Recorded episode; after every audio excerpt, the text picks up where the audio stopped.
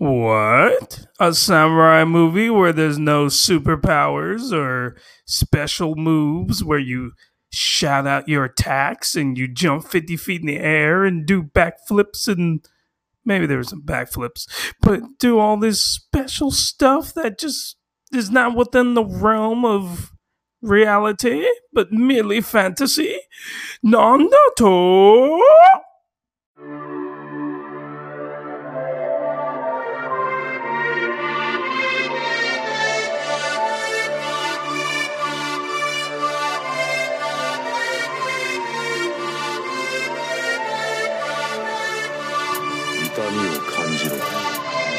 Thank you for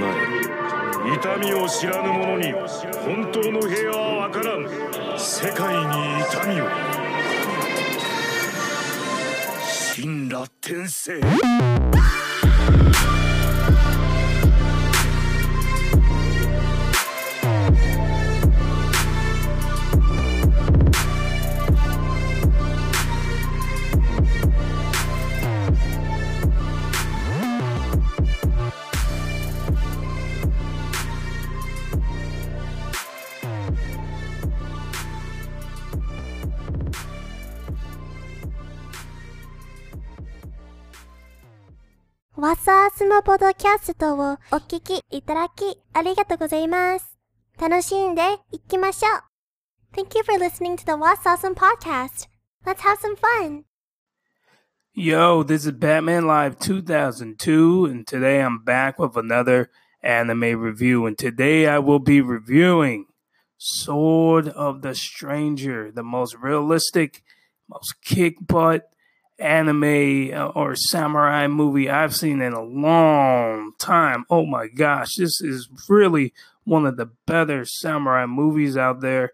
I put this on the same level as Samurai X, the Rurouni Kenshin origin story. Man, it is so brutal, so realistic, and just gives me goosebumps all over. Man, this was such a freaking awesome movie. But so, like I said, this is the movie.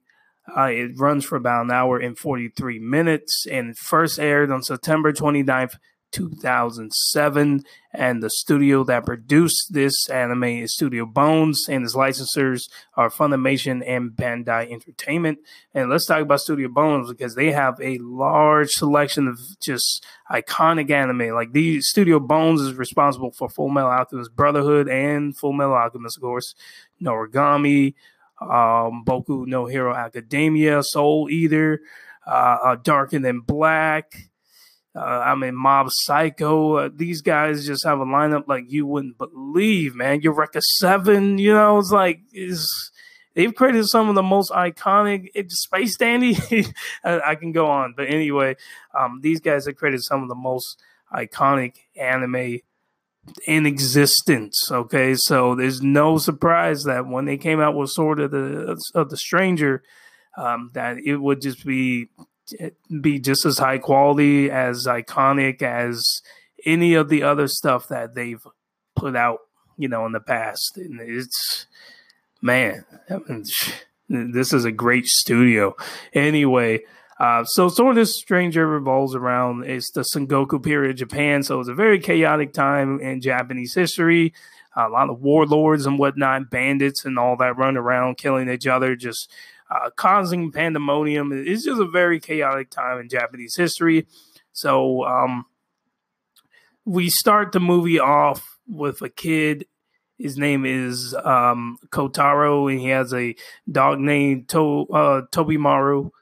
And the kid is like being sacrificed for something, or there's like this weird ritual thing. And, you know, it's the Chinese emperor, he's trying to achieve eternal life. So he's like, I have to sacrifice this boy to achieve eternal life.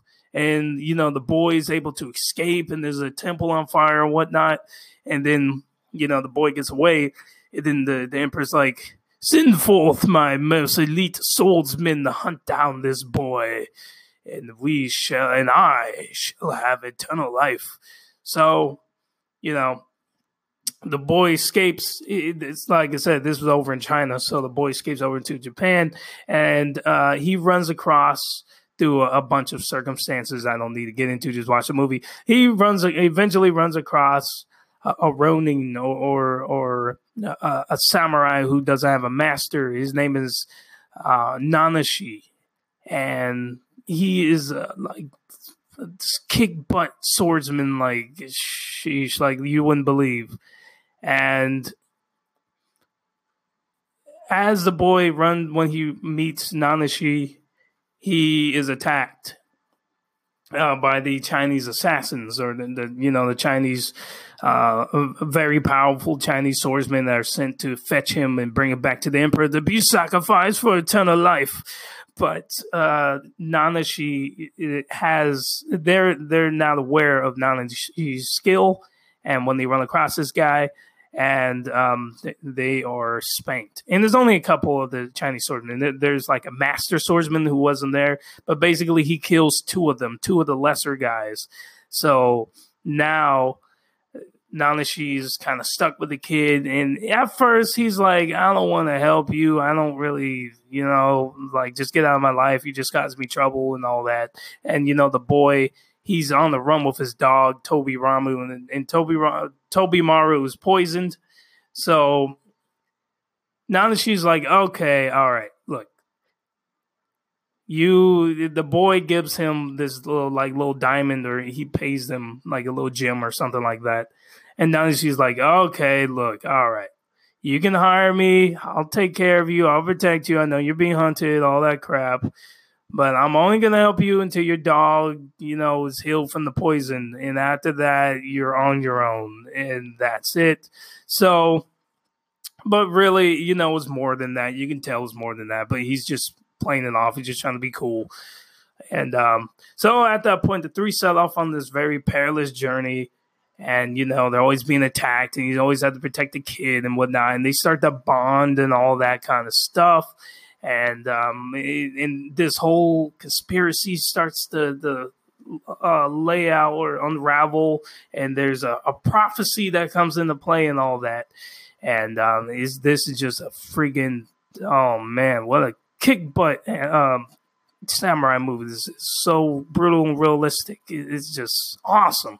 But that is the synopsis, guys. Let's get into the review.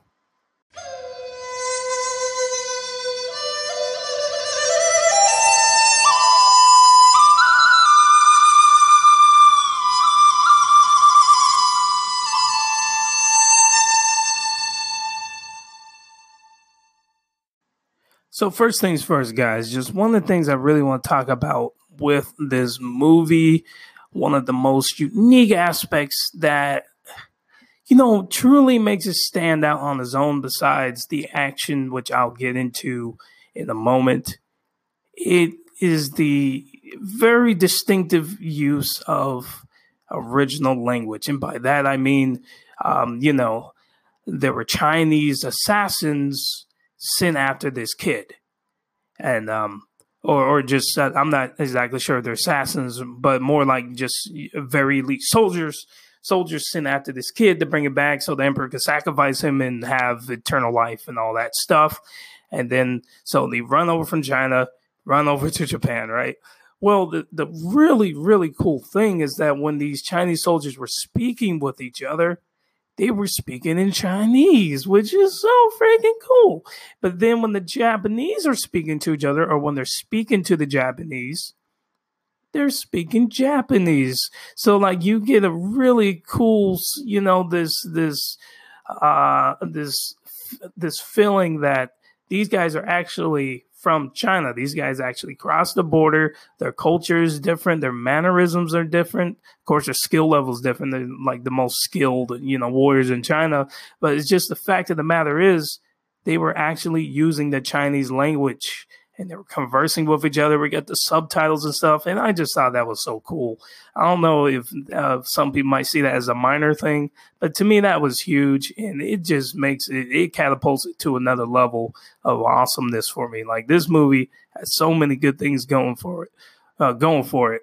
And that's just that is just so awesome. This little simple thing of just having the Chinese soldiers speaking Chinese to each other and then the Japanese people talking Japanese to each other. There's even one scene where the master, you know, the master swordsman of the Chinese bodyguards or assassins or whatever you want to call them, because they're all masters, but there's one like super master, you know, the guy who's like the best. He attacks the protagonist, or AKA what's his name? I can't even think of his name right now. The main Nanashi, who is, you know, the Ronin who protects the kid.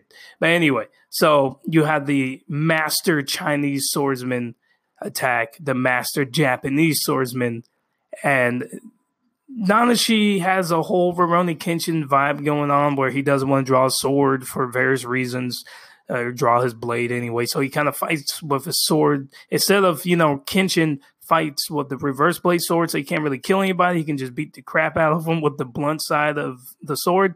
Nanashi doesn't even draw his blade. He fights it with it within the sheath the whole time. But anyway, so he has that whole thing going on. So there's one scene where Nanashi's just walking. He's minding his own business, and he passes the Chinese master just randomly on the road with, you know, their Japanese guide and another one, the Chinese warriors.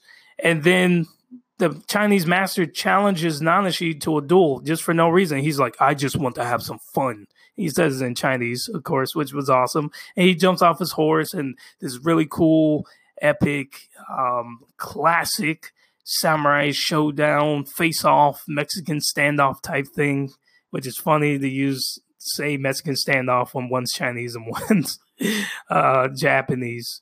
But anyway, they're having this standoff, and they have this really cool fight scene. It doesn't really take that long, and it gets interrupted, of course, because this isn't their final battle.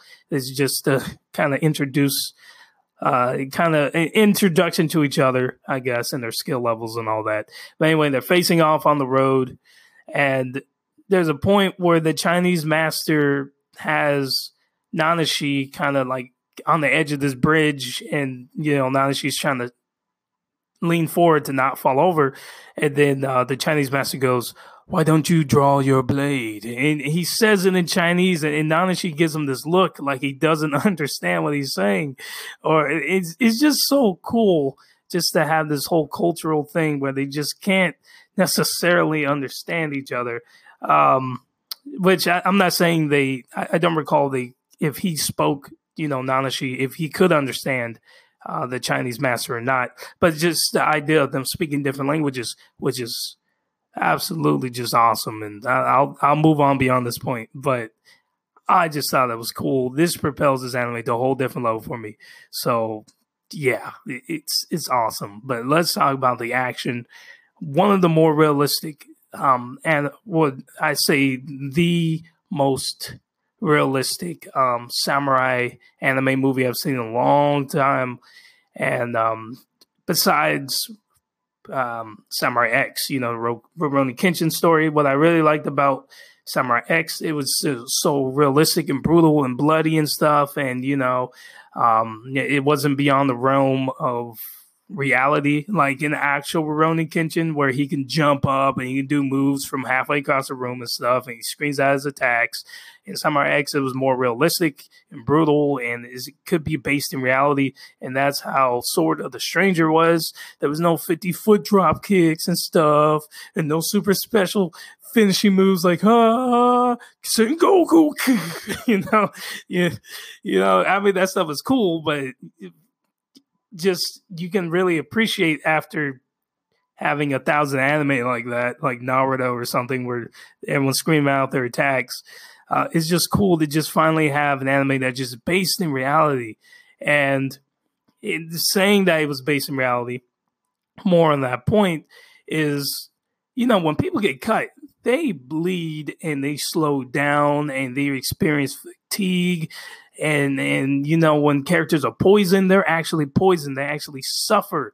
And, you know, and like Nanashi, who is, you know, one of the most skilled fighters, if not the most skilled fighter in this whole movie, you know, he was not invincible. He struggled a lot. And like, realistically, I don't care how skilled you are, when you fight relentlessly, opponent after opponent after opponent, you start to slow down. Like, and even if you're fighting a lesser opponent, it doesn't mean they can't cut you, you know? So it's just so based in reality, and I love that, man. And like he gets cut, he struggles a lot and stuff, and not to, you know, downplay his own skill, it's just that he's fighting a lot of really skilled fighters, so why would he be invincible against that? And I just thought just the realism of it all is just so freaking cool. Man, it's just, I just appreciate an anime that is just grounded in reality from time to time. I enjoy all the other stuff, ridiculous attacks and jumping down 50 feet in the air and all that. You know, I think back to Bleach, when Bleach was kind of having the samurai vibe for a while. And when like Ichigo's invading the Soul Society, so you're getting the whole samurai thing. And, you know, like that was cool. I enjoyed it, but I find I don't necessarily have a preference for more realism, but I really do appreciate it because I don't get enough of it. So in that respect, I really love the action. Just and it's just brutal, man. Like chopping off arms, you know, people getting swords in the throat and they're gurgling blood on the ground and just suffering. And, you know, it sounds terrible, but it's realistic. And that's just, I would imagine in real life, if someone gets stabbed in the throat, that's how they would die. Like, oh, you know, like, and it's just brutal. And, you know, I enjoy the plot, the storyline of it, and the drama that builds up the suspense and whatnot. And one of the things I enjoyed was the relationship between Kotaro, you know, the boy who escaped, Kotaro and Nanashi, of course, our Ronin, who's so powerful, or at least so skilled.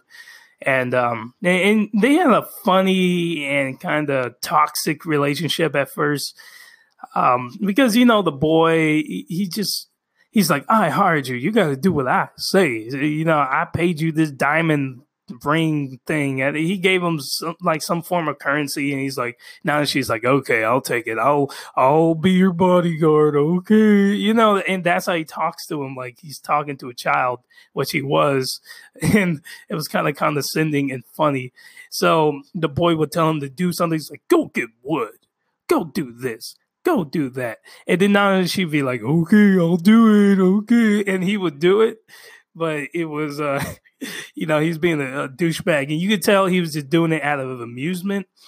Like it was like as if Nanashi was kind of bored. So he's like, okay, fine. You know, I'll humor the kid. I'll get the wood. I'll cook food. I'll go hunt or whatever, you know, the kid ordered him to do. He would just do it. And I felt like it was pretty unhealthy. It was a little bit toxic, their relationship at first, but then as time goes on, or at least near the end of the movie anyway, because, you know, it's not like it's a series. Over the progression of the movie, they begin to develop a closer relationship. And at first it was more toxic, but by the end it was more of a father-son type relationship, which was awesome. So I love the character progression and the character relationship between these two grow over time. And man, that ending was so tragic because they built this relationship with each other. That ending just hit home like a freaking truck, man. I got hit in the face. So I'm just going to leave it at that. And I'll let you just go watch the movie, please. And the point where Nanashi finally draws his blade, it is on and popping, man. And it's just so dramatic because he doesn't want to draw and he has his reasons and all that. So the thing that finally tips him over the edge to finally draw the blade, it's kind of like when Kenshin and Rurouni Kenshin, not Samurai X, but actual Rurouni Kenshin, when he's forced to flip his blade around to the deadly side, you know, by Tosa, the manslayer is back. And that means something really like freaking something really drove him over the edge to want to kill somebody. Because when you draw your blade, that means you're going to kill somebody. Someone's going to die. And, you know, he took a vow in Rurouni Kenshin not to kill ever again. With Nanashi, when he's finally driven to that point of drawing his blade, it had a pure just anger and just like you see the emotion that overtakes him to, you know, get to this point is one. It is the most epic scene. It, of course, that leads to the final showdown between him and, you know, the Chinese master. But it's just one of the most epic scenes in this movie.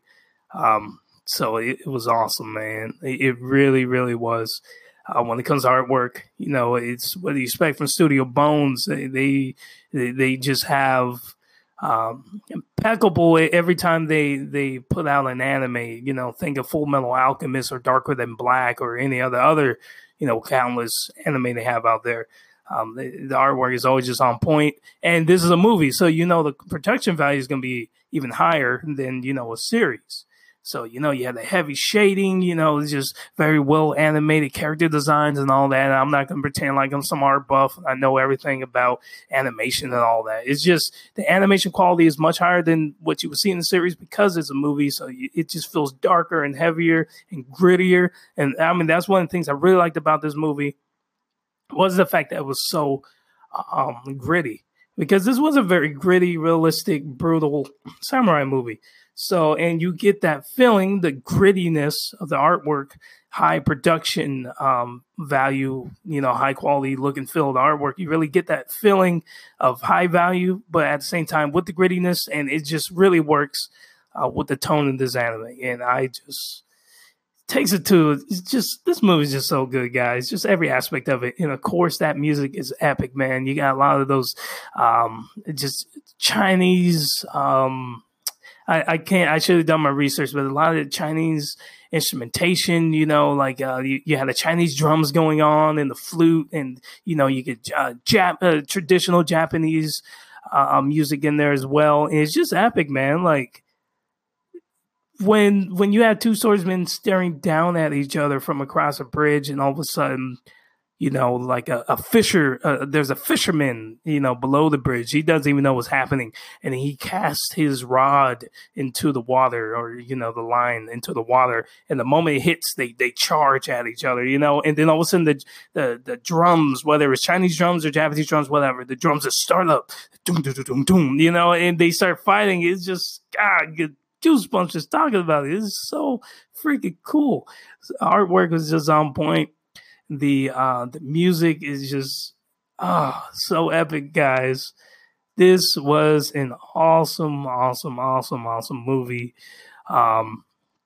So yeah, I enjoyed it immensely, and I really I recommend it. So I'm going to give Sword of the Stranger 8 out of 10, and it's just I enjoyed it a lot. Especially the action aspects of it. And I give it, like, the way I play it up, it's like, why didn't you give it a 9 or a 10? It's because, you know, 9 and 10s just, they are also, they just have a thing. I don't even know how to explain it, but you know a 9 out of 10 when you see one, or a 10 out of 10 for sure. But still, this movie is just, it is awesome. Please check it out, guys. I highly enjoyed Sword of the Stranger, and I highly recommend it. If you're looking for a realistic samurai movie, and there aren't that many out there, this is like the king. It's one of the top. It's same level of Samurai X. If you enjoy Samurai X, you're going to enjoy Sword of the Stranger. And don't forget, Studio Bones is the one that created this, and, you know, with their lineup of anime, you know it's going to be good. So, yeah, this Batman Live 2002. You follow me on Instagram, Twitter, Facebook, and Pinterest. And type in What's Awesome, WASASUM. And you can find me on those platforms. You can also go to my website, whatsawesome.com, where you can read this review amongst many others. So, yeah, guys. What a great movie this was. Highly recommend it. So, until next time, guys. Stay what's awesome, people. Stay what's awesome.